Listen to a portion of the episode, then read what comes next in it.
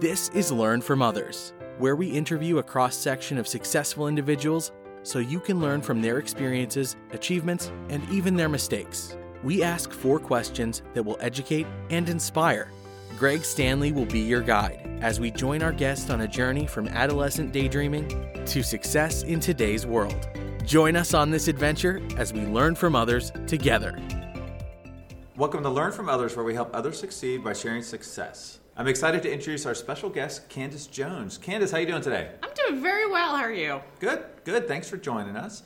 And before you tell us what you're actually doing today, if you would, could you please tell me, what did you want to be when you grew up? When I was young, I had really bad asthma, and I played sports, and along with learning how to take my inhalers correctly. That's why I say it doesn't sound like a good combination. Yeah.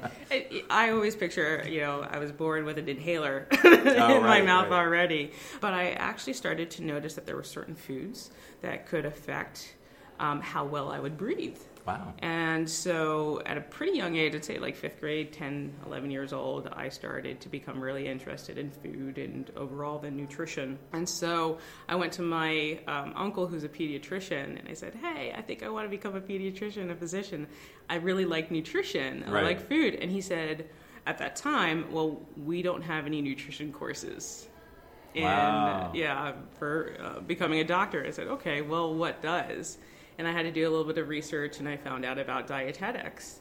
And for the longest time, dietetics, especially in the military, when it was first born, created, you were in the kitchen. And actually, that's why I'm wearing my chef uniform right now. Right.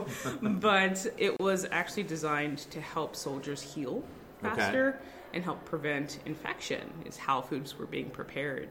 And that's exactly what I wanted to go into. So how old were you at this point that you wanted to do that? I was still playing sports very competitively, so I'd say 14, 15. That's early to have such a goal. Dietetics is actually more of a second or third or fourth choice. Okay. A lot of my students at Cincinnati State are, I'd say, at least late 20s. My oldest student was 60. Wow, okay. That's after respectable. Many different career paths. So as a little kid, you wanted to be a dietitian? I knew I wanted to go into nutrition. Okay. And once I found out that I could not do it as a physician back then, I found out about dietetics. Being in a military family, an Army family, one of my aunt's neighbors happened to be a dietitian for Walter Reed Hospital in D.C., so that was my introduction. Okay, so we kind of alluded to it. What do you do today? I am a registered dietitian, licensed dietitian, certified diabetes educator, but most importantly, program chair of the dietetic programs at Cincinnati State Technical and Community College. And then I will also occasionally work for the Christ Hospital Diabetes and Endocrine Center as the certified diabetes educator.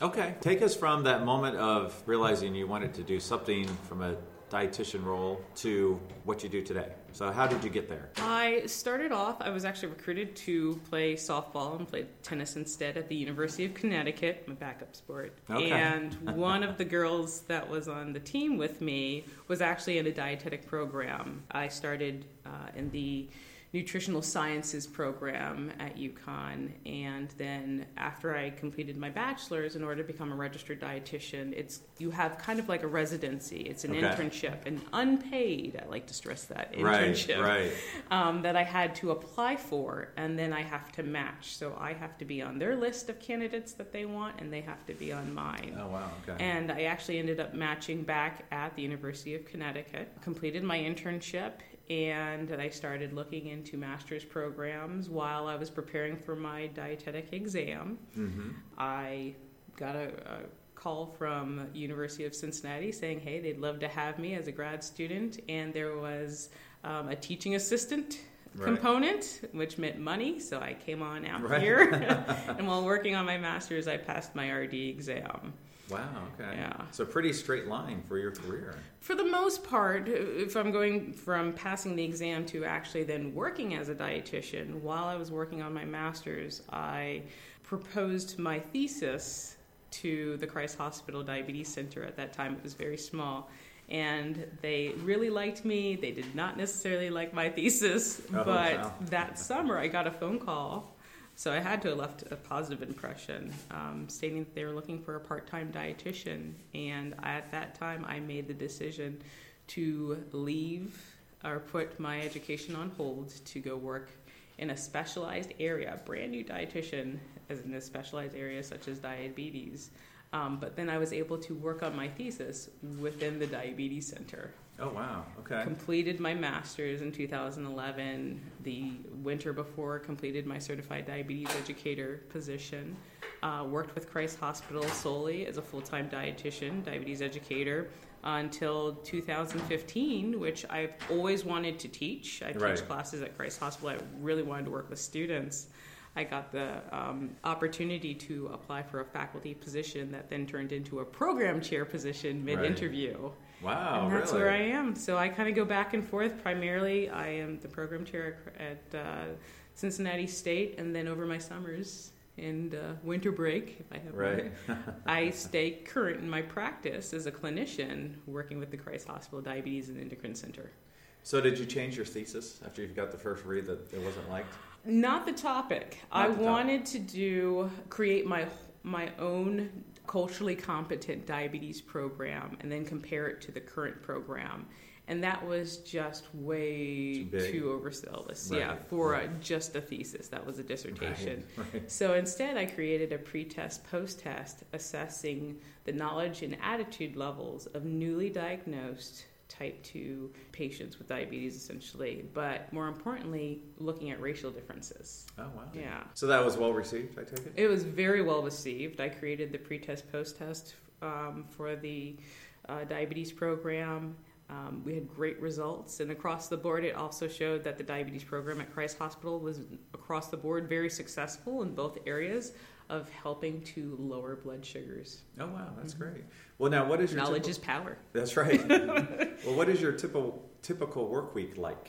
Typical work week, if it's during the school year, I teach anywhere from 4 to 5 different classes. I am over directed practices, which can occur at Mercy Health on the west side, or Otterbein Senior Living up near Monroe or Lebanon. And then also I have actually 3 programs I'm over.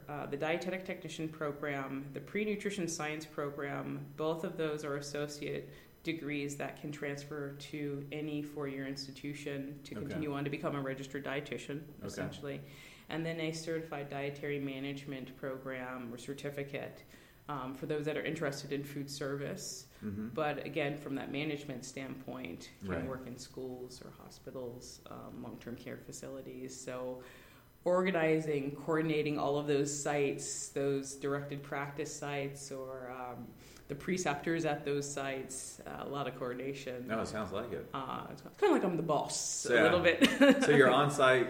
Sometimes teaching. Sometimes you're going off-site, a couple different places, checking things out, depending on what's going on. Okay. And then over my summer, or for example, winter break, or maybe like Thanksgiving break, is when I go back into practice as needed. Right. To help out. So you're all over the place. I am Plenty of stuff to do. The place. Wow. Yeah. Well, looking back on your career, is there anything you would do differently? I think the only thing I would do differently is it was very difficult moving out here on my own, and I didn't do the best research of from affordability standpoint apartments, and I lived in the brand spanking new apartments on Calhoun, the University Park apartments, and those were very, very expensive. And so that kind of tapped into my financial aid. So puts you behind the eight ball a little bit. It really, for a degree that requires, and in 2024 will require a master's level, you're looking about 6 years of education. Being very wise about how to use your financial aid, I would go back and I would change that. Right, mix it up. Yeah, maybe not as nice of a place. Correct, brand new. They just threw them up. I eventually moved to the west side where it was more affordable. Yeah. Now let's talk to the students, one that would like to do what you do. What advice would you give them? What's the typical career path? Dietetics is everywhere. One of my friends is the dietitian for the Reds, ran into the dietitian for the Bengals. You can work in hospitals. You can work in school systems. You can work in long-term care. You can work everywhere. It's more about what you really like, what you're really interested in. So for me, I'm really interested in teaching. I'm really interested in diabetes. So those are the areas of nutrition that I like to go into. There's also nutrition psychology. So once you figure out your niche, and in all honesty, it probably won't be until you get to college that you're more aware of the different opportunities. Right. Talk to your instructors, talk to your professors. They have so many different contacts that could help you figure out where you want to go, what you want to do, where you want to work. Networking is key, but as a program chair, we don't know what you want to do right until you tell us. Right. And then we can point you in the direction. We can be a compass for you. Right. Okay. No, that's great advice. Well, cool. Well, thank you so much for taking us on your career journey today. No, thank you for having me. Thank you for listening to Learn From Others, where we help others succeed by sharing success. Where will our next adventure take us? Subscribe to find out. If you know of someone who has a cool career story or occupation, contact Greg through Instagram at Greg Stanley LFO. That's GregStanleyLFO. And we will see you soon as we learn from others together.